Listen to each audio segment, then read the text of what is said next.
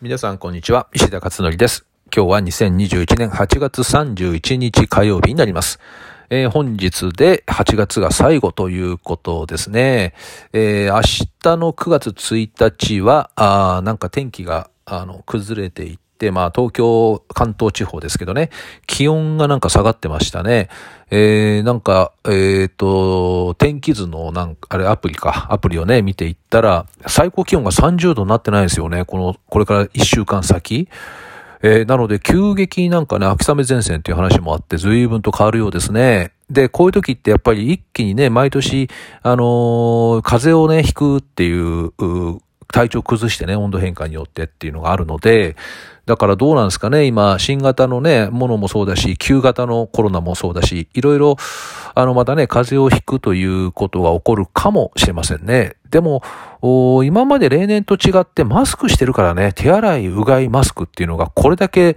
あのね、日本国民に、もうほぼ反強制的に、反強制的っていうのかな、もう自主的にも含めてですけど、えーや、やるって、もうこの100年ないですよね、おそらくね、この100年間の間ね、一度も。で、だからこれだけ徹底してるから、まあ通常のもしかしたら風邪とかインフルはね、えー流行らないのかもしれませんよね。でも、あれってなんかあれですよね、金、えーね、気温が下がると、なんで、えー体調崩すのかっていうのは、どうも免疫みたいですね。免疫力。だから免疫力がキーポイントで、免疫が下がることをしないようにしようというね、このあたりが多分、重要なポイントになると思うんですよね。だから体が冷えると免疫下がるとか、あ栄養が足りないと免疫下がるとか、あと睡眠ですよね。えーこれもまた影響を与えていきますもんね。なんか東洋経済の記事に今日出てましたね。樺沢志音さんの記事でしたけど、精神科医の。えっ、と、なんだったかなあのー結構今、アクセス1位か2位になってると思いますけど、えっ、と、そのコロナで、えー、なんだ、なんだっけな、ちょっとタイトル忘れちゃった。えーなんか3つのなんとかとか言ってね、とにかく睡眠と食事が重要なんだっていうね、栄養が重要なんだってえー栄養じゃないや、睡眠とね、運動か。睡眠と運動が重要なんだっていう話でしたかね。で、運動もね、1日20分を続けていると、やっぱり寿命が5年伸びるとかっていう話もなんかあるみたいで、そんなことも書いてありましたかね。睡眠時間もやっぱり4時間の人と8時間の人で、えー何が違ったかな？免疫だったかな ?1.6 倍からなんか1.8倍違うっていう話が出てたんで、まあだから昔から言われてるように、その睡眠、運動、栄養っていうのはもうね、これはもう普遍の原理ですね。この3つはね。なので、えーちょうど、それがね、こう、狂ってくる時期っていうのは、やっぱり人々は免疫をね、落としやすいと思うので、季節の変わり目がね、まさにそういう時かなと思いますから、皆さんぜひ、えーお体を崩されませぬようにご注意ください。まあ私もね、本当に一言じゃないんでね、えーしっかりと管理しなきゃいけないなと思っています。さて、今日のブログなんですが、えータイトルがですね、幸せな成功者、不幸な成功者ということでタイトルをつけてみました。まあ、成功者っていろんな定義がありますけどね。まあ、例えば、あ金銭的、お金がたくさん儲かってるみたいなね、金銭的、あと地位、名誉ですね、えー的なことだとしますと。仮にね、成功の定義がですよ。あの、いろんな定義があるんでね、世の中に。えー仮にまあお金が入ってきて、地位名誉が上がっていくと いうことだとしますと。で、世の中には、そう見え、まあそういう人たちっていうのは結構たくさんいますよね。で、えー、まあ金銭的にじゃあどれぐらいが成功なのかっていうのはその人の満足する水準によってなんでね、具体的な数字は特にないのでわかりませんけども、まあ、いずれにしてもですね、あの、そういった成功を収めているけれども、幸福な人と不幸な人の2種類に分かれるだろうということなんですよね。で、その違いが何なのかというと、幸福な人っていうのは、自分だけじゃなくて、関係する人が満たされている状態。自分だけじゃなくね。えー、だから利他精神があるっていうのがね、あの、難しい言葉で言うとね。で、不幸な人っていうのは自分だけが満たされている状態。これ利己的って言いますよよね。で、えー例えばビジネスを始めて、どんどん成長してお金がたくさん入ってくると。で、するとね、家庭を顧みずに、家庭内のバランスを壊して崩壊に向かうっていう事例がね、いっぱいあるそうですね。いっぱいあると聞いてます。えー経理やってるね、人たちとか、えー、からたくさん聞くんですけどね、経理やってるとわかるじゃないですか。あの人のやつを頼まれてやってるから。そうすると急激にお金が入ってくると大体家庭壊してるっていうね、話があるそうですね。えー、で、幸福な人っていうのは、あの、なんでね、そううまくいったかっていうと、いろんな人の縁があって、えー、出来上がってんですよね。で、その縁を作ってくれた人に対して感謝して、自分の得たものをみんなでシェアするっていう気持ちがある人、これが幸福っていう状態だろうと。で、不幸な人は、それはね、なんか成功したのは自分の力だと錯覚して、これまで作ってくれた人々の縁を無視してみたり、えー、あと周囲の人を心の中で、えー、下げすんだる、下げすんだりすると。まあ、下げすむっていうのは、まあ、大したことないよね、あの人たちは、みたいな感じの気持ち。これはまあもう完全に不幸な状態に入ってますよね。だからこれがあ運命の分かれ道ということだと思います。まあ分かりやすい例で言うと、うーん、何かな、その、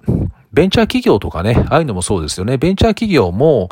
おすごく、あと芸能人とかもそうなのかな？あのすごくね、有名になって著名になるじゃないですか。じゃ著名になると当然お金が入ってくるし、認知度が上がって名誉も上がってきますよね。で、そこからさらに伸びていく人と落ちていく人って2種類いるんですよね。うん。で、これがだからまさに、その、今ね、お話ししたようなことの2種類だというふうに、まあ私も思ってるし、そう言ってる人もたくさんいますね、世の中でね。えー、だからまあ、一番怖いことって何かというと、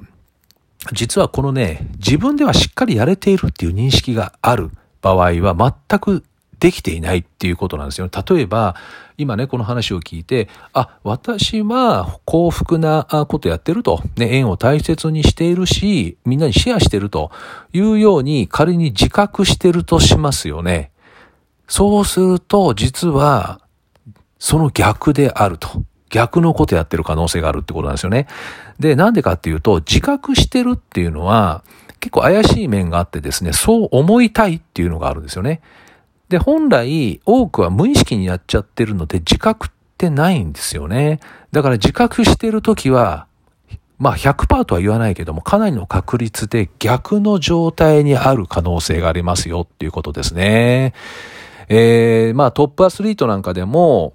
まあ今ね、オリンピックとかパラリンピックね、ちょうど今年やってますけど、えー、自分がトップと思ってないですよね、トップアスリートの人ってね。あの、何人も私お会いしてお話したことあるんですけどね。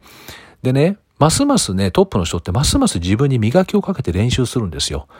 だから自分トップと思ってないんですよ、別にね。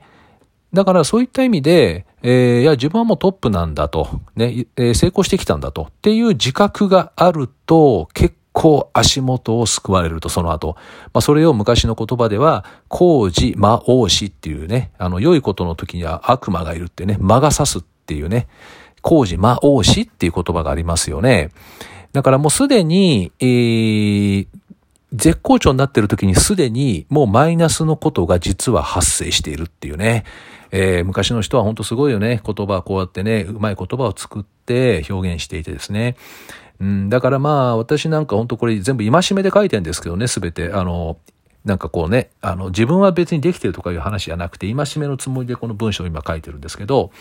まあ、どういう人間性を身につけるかとか、どういう人間で心の底からありたいと思うのかとか、これが結構基盤な気がすんだよね、大元の。だから人間性をいかに磨くかみたいな、もうここが、あのー、本当にね、この大成功されて、しかも永続的に成功されて、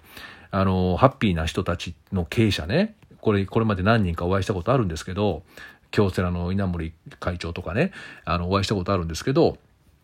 まあ、残念ながら松下幸之助さんはね、ちょっとお会いしたことないですね。あとね、えっと、鈴木自動車の鈴木、鈴木会長もね、お会いしたことあるね。やっぱり皆さんね、人間性素晴らしいですね。まあ私が言うのもおこがおこがましいんだけど、だからやっぱりおそらく、そういう人間性みたいなものが根底にあり、だからその人が叱るべき成功を収めていくのかなっていう感じがしました。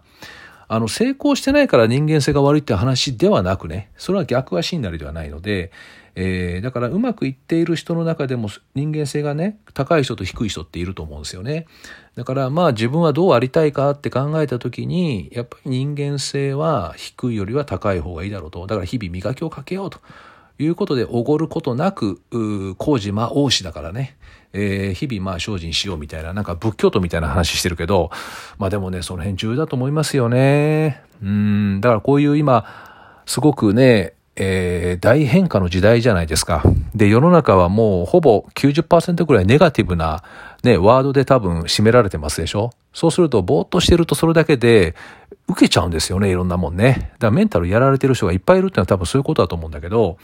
だからそういった時こそ自分を磨くために、ね、あのコツコツと努力していこうみたいな、まあ楽しみながら努力ですけどね、えー、いうことをぜひやっていけたらいいなと思っています。えー、なので、あの今日はこの幸せな成功者、不幸な成功者っていうことでお話をしました。まあ私の美貌録ですけどね、メモ帳みたいな形でね、書いていますので、まあもしあのブログの方もよかったらご覧になってみてください。はい。では今日は以上となります。ではまた明日お会いしましょう。